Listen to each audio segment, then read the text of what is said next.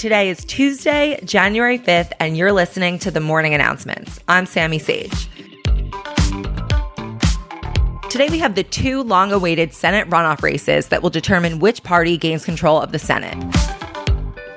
Hopefully, I'll be back with the results tomorrow. If not, I'm sure you'll get a notification or two. Have you ever wondered how many former living defense secretaries we have left in America? The answer is 10, and I know that offhand because this past Sunday, all 10 living former defense secretaries signed an op ed in the Washington Post expressing that there must be a peaceful transfer of power and that the military must not be involved in any election disputes. They noted in the op ed that civilian and military officials who direct or carry out such measures could be held criminally accountable, and that transfers of power can be a moment of vulnerability for the country that adversaries can take advantage of. I mean, I just can't imagine what would possess them to write such a letter. Are they worried about something? In case you're curious who these 10 defense secretaries are, the letter was signed by Dick Cheney, Ashton Carter, William Cohen, Mark Esper, Robert Gates, Chuck Hagel, James Mattis, Leon Panetta, William Perry, and Donald Rumsfeld.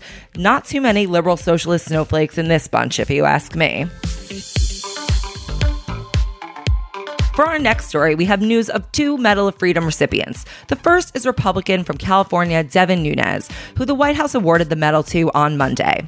In the White House announcement, they praised Nunes for his help to quote unquote unearth the crime of the century and thwart a plot to take down a sitting United States president, which is patently false. But if my memory serves me correctly, I think they're referencing the time in 2017 when he did everything in his power to prevent the House Intelligence Committee from finding out if Russia interfered in our elections and if Trump was involved. The White House added that Nunes had the fortitude to take on the media, the FBI, the intelligence community, the Democrat Party, foreign spies, and the full power of the deep state. Sure, Jan. Trump is also expected to award the Medal of Freedom to Republican Congressman from Ohio, Jim Jordan. The White House hasn't yet released a statement on what Jim has done to deserve this prestigious honor, but I can only guess it has something to do with how he bravely protected the Ohio State team doctor from false accusations by student athletes.